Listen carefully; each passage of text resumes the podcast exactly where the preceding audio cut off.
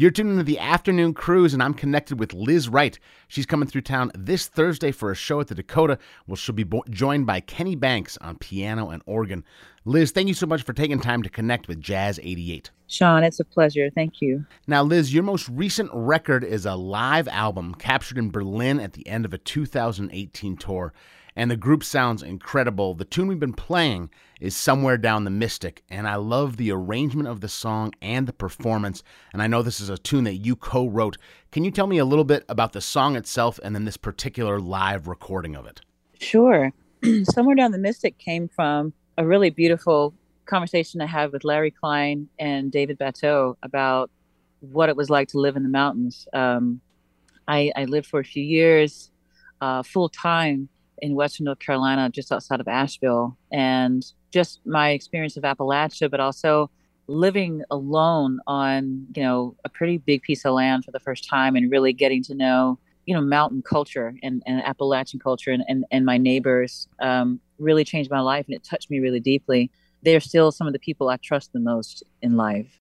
Now, the band sounds stunning throughout the whole record, and you have a, a video component piece as well and uh, I believe it's your bass player talking about um, setting the mood before you, Lizz Wright, the vocalist, even walks on stage. And that you can actually hear that on that first song. You can hear that the band takes, you know, 15, 16 bars to kind of set the mood, and then you walk in and you hear the audience respond to that. Um, it's it's it's an amazing album, and there's a depth in these performances um, that can be hard to capture in the studio. You show so much reverence in this short film called Holding Space for the live experience, for the communion community you create um, when you're in this room. Your sound person talks about how different it is when there's human beings in the room. I imagine that um, these months slash years of navigating your life as a performer and as an artist without access to being in front of audiences must have been an uphill battle. Has that time of absence changed your relationship and the, your depth of relationship with performing in front of audiences? It's a good question, Sean. I I'm so grateful for this kind of imposed um, suspension and blank canvas that the lockdown period of COVID um, created for for me and a lot of musicians because I was moving so fast on tour at home with so many activities that I didn't really even have time to go back and surf through my live recordings. I was told by my manager that it sounded, you know, there was some beautiful stuff in there, and because we took one long walk and I had this show in, uh, I think it was, um, I don't remember, it was Oakland or no San Francisco, and I remember he told me, Liz, there's some absolute gems in there. You should especially check out this show in Berlin. And so, while everything was quiet, and I was struck by the feeling of someone missing from my life, I finally identified it as the people mm. you know the listeners and um and so i the only documentation of any kind that i had of my of that relationship was these live recordings. So i started going through them because there was nothing else to do. So I, I went back and finally listened carefully to this recording in berlin and i said oh my goodness. All of my relationships are laid bare here you know in, in a way that i i can't really describe you know my my relationship with the band as you mentioned and my relationship with the people. And hearing this satisfies this this longing that i feel and it's not just about being in front of folks and having their attention. It is about what they make me sing. Of course i know the songs. I you know i i have years relationship with my bandmates but something about as you said being in the room and that live communion it draws out of me things that are beyond what my mind can produce or project they're kind of spiritual, they're guttural, they're instant, they are nuanced, um, they're of the moment, they're unrepeatable. And so it was just nice to hear and feel these things um, when I had nothing but wide open space to check them out.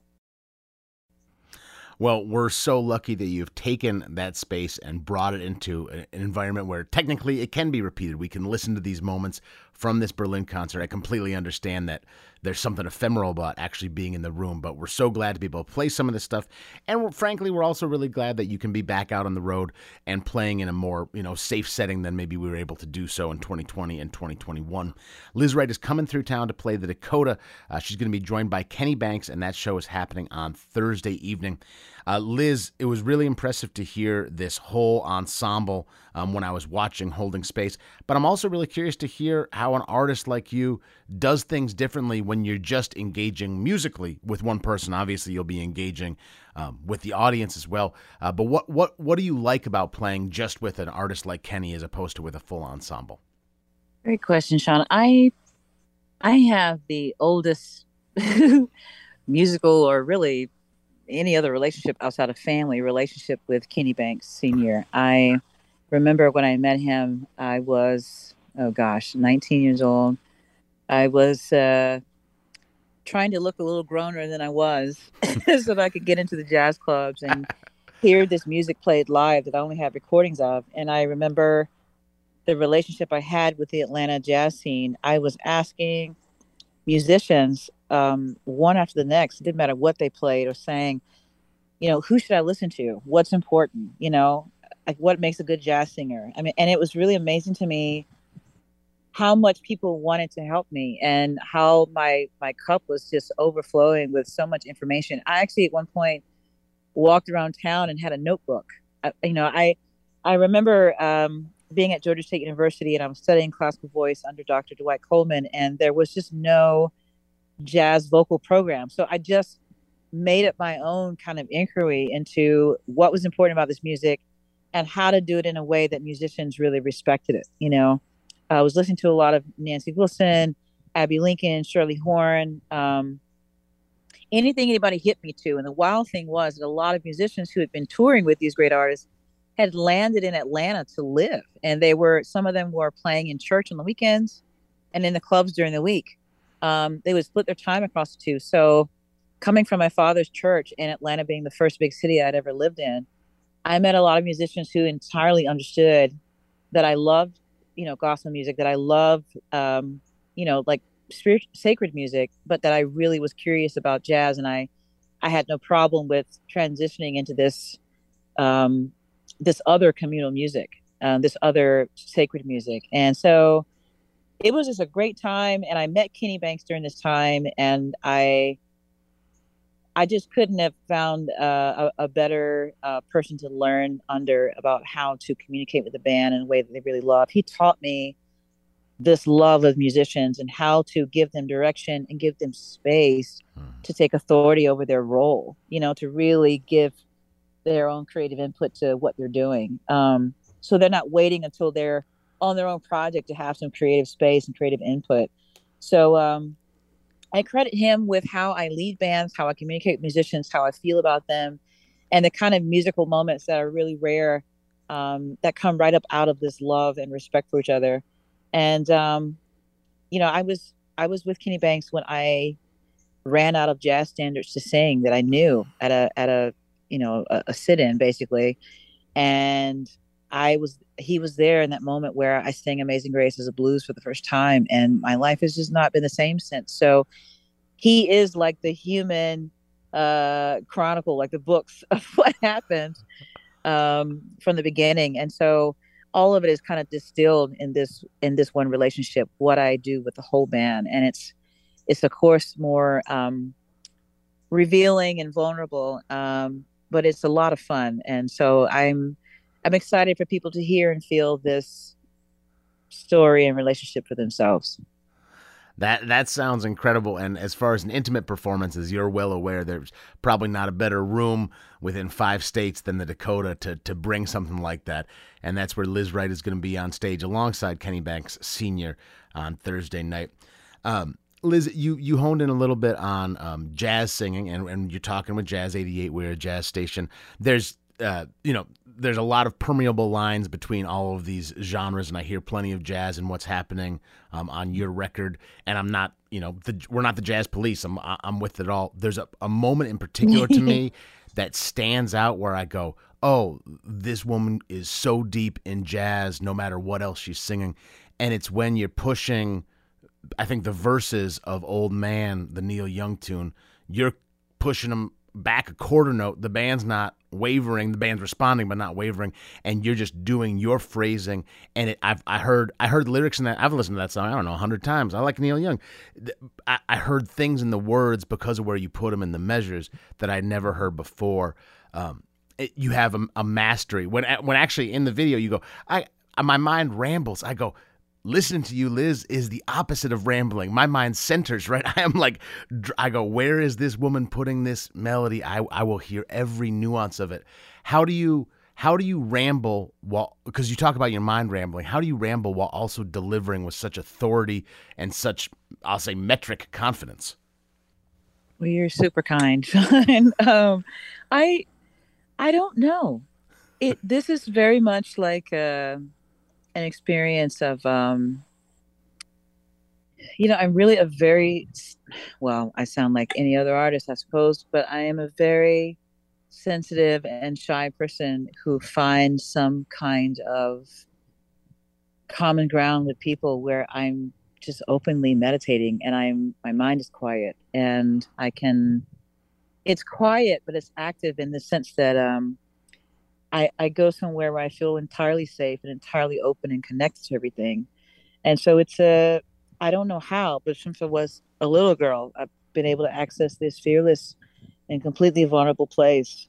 Um, and I just know that I, I can do it. I, I, in some ways, I'm cautious not to wrap my mind around it too much because I don't want to get in the way of it. Mm. I just know that for these years, it's been happening over and over again. And while I can't always articulate what's in my heart or mind or get an active audience for those feelings and thoughts when i sing it just seems like there's a place for me. And i'm grateful for that. I'm grateful for what i do and don't understand about it. And i'm just um, i feel like it's a moment where me and my ancestors and, and nature itself just kind of we get to be one piece and all of these divisions that i navigate through you know for the rest of my time are, are just are not an issue. And so whatever it is that you know the grace that's found me with this instrument and this emotion and whatever other elements there are i i just want to keep doing it while i can and enjoy the space that it creates between me and the people because it's a sacred moment of like real truth where people know what's in my heart and i don't have to explain myself i have to apologize i don't have to be afraid I don't have to compete. I just stand there. And as long as I can have those moments, you know, frequently enough, I think I can hold on to my faith in myself and in, in humankind. And I think that's the gift um, that I don't understand, but that I I participate in and that I I share with with a lot of joy. Well, we're grateful that you share it with the world, and we're certainly grateful that you're bringing that show up to the Twin Cities, playing at the Dakota on Thursday you talk a lot just now about um, the, this, the beauty, the magic, um, these experiences that you might not even want to put a magnifying glass under, um, to, to because maybe you don't want to understand everything about it. It does seem like almost any artist who has been in the game as long as you have has seen trials and tribulations in regards to the business side of this world of the music world, and you have taken some steps maybe to create some of the beauty and positive positivity that you can feel on stage. Maybe you can see that in your recording contracts. Maybe you can see that in the way you're able to present your music. You're taking a level of control over literally your masters, so you can exercise your rights over them. But on top of that, uh, you're also trying to make your existence on the road healthier. You're trying to make the existence on the road for mm-hmm. other artists healthier. Um, the, the the music is beautiful and the music industry can be really ugly. Can you talk a little bit about this new venture, Blues and Greens? And I hope I got the name right. Did I did I nail that, Miss Wright? Blues and Greens. You nailed it, Sean. Okay. I'm so grateful. I'd Thank love to you for mentioning this. Yeah, absolutely. Let's hear about it. Well, I I have I have uh, had so many dreams uh, along the way that you know, man, if I could just take this great artist out to my grandmama's house and just walk around in the garden and let them rest and be quiet and be fed and cared for. I just had these, I've had this urge to care for musicians and artists and um, for such a long time. And I've had so many dreams about a life of just doing that. And they never left me. And um, I I also just I couldn't get away from my own vision to to really try to do this, and so finally now, um, really with my grandmother kind of in between this realm and the ancestral realm, she's in transition right now. Mm-hmm. I realized that I do have something very real, which is an example of what it means to be um, to be open, to be generous, and to welcome people um, into spaces where they feel safe, where they can create, where they can rest, where they're not, you know, objectified, where they can learn how to take care of themselves and do good business, and they can learn, um, you know, how to be as creative and intentional with business as they are with art, and in fact, to invite, you know, the practices of business into the realm of of creativity, the same discipline, the same study, the same practice, sense of practice. Um, and so as I unravel the knots and the the fudgy contracts and the weird arrangements and the you know just a lot of things that I came into which were simply a part of the business but which are inherently unfair and unhealthy and unsustainable. As I unravel the knots of my own career and as I restructure how my team works um, I'm able to offer this you know to other musicians to say hey this is what I've tried. This is what I think. Um, here's an expert from my team who actually has, you know, like for instance, my um, one of my agents has recently completed an actual textbook on touring and getting yourself started in the business, mm. and I mm. think that is most beautiful um, expression of an intention to really see musicians change their position in business um, is to teach them how to get themselves out there on the road and to teach them what's important to an agent what makes an agent even want to pick you up and what you should expect from them you know so i'm i'm excited i feel like this is an opportunity for musicians but also professionals in the business to not only do the right thing but have an experience that really um, acknowledges their their contribution to an artist's career um, and that lets them also um, you know leverage their knowledge um, some of the people who are behind the scenes are so impactful with what actually happens in our career. So the funny thing is, Sean, so much of my work at this moment is, is getting my own life straight in that regard of mm. business. Um, but I'm finding that it's possible to have my intentions be realized as sound, fair, and thoughtful business practices. And it's okay and it's possible to be creative in that realm too. So I'm excited. I also, um, I am a chef and I have a small cafe in Hyde Park here in Chicago. And one of the things I love to do is figure out when my colleagues and friends are in town playing at various venues and just send them some fresh juices, some of my blends, like send them some, you know, some some bath salts, a card, anything because I've had fans kind of do some of these things for me over the years and I finally tuned into how much it meant to me uh, just feeling seen you know that someone is aware of what i'm asking of my mind and my body while i'm out here doing this work. So i'm excited um, blues and greens is a lot of things but it really is a place for me to design uh, an experience uh, where my friends and colleagues can have more sustainable and prolific careers and close them as far as the touring aspect with with more to live off of with with you know control of their own assets to their names their image um, and to take care, be able to take care of themselves and their family. So I'm excited. I got a long way to go, um, but I I'm finding joy in accepting this path. Well, it's in, inspiring, it's beautiful, and it's it's paying it forward and also paying it backwards because I feel like there's you're doing a lot of things that I imagine a lot of ancestors wish they could have done or wish could have been already established. You're laying groundwork that's gonna uh, outlast you on this plane, but is going to be a beautiful thing uh, for the music world. Uh, Lizz Wright playing the Dakota on Thursday night. Really looking forward to the show. She'll be joined by Kenny Banks, senior on piano and organ. If folks want to bring you a juice on Thursday, what's the what's the proper flavor blend to uh for for Miss Wright when she's in Minneapolis on Thursday? What are we looking at? A papaya situation? What, what's what's ideal? oh, anything, anything seasonal and creative and clean. No, you know, no ice, no sweeteners, just the good stuff. I'm open. I love it, uh, Lizz. Thank you for your time. Looking forward to catching you on Thursday, and I appreciate you spending some time with Jazz 88. Thank you, Sean. It's been a pleasure.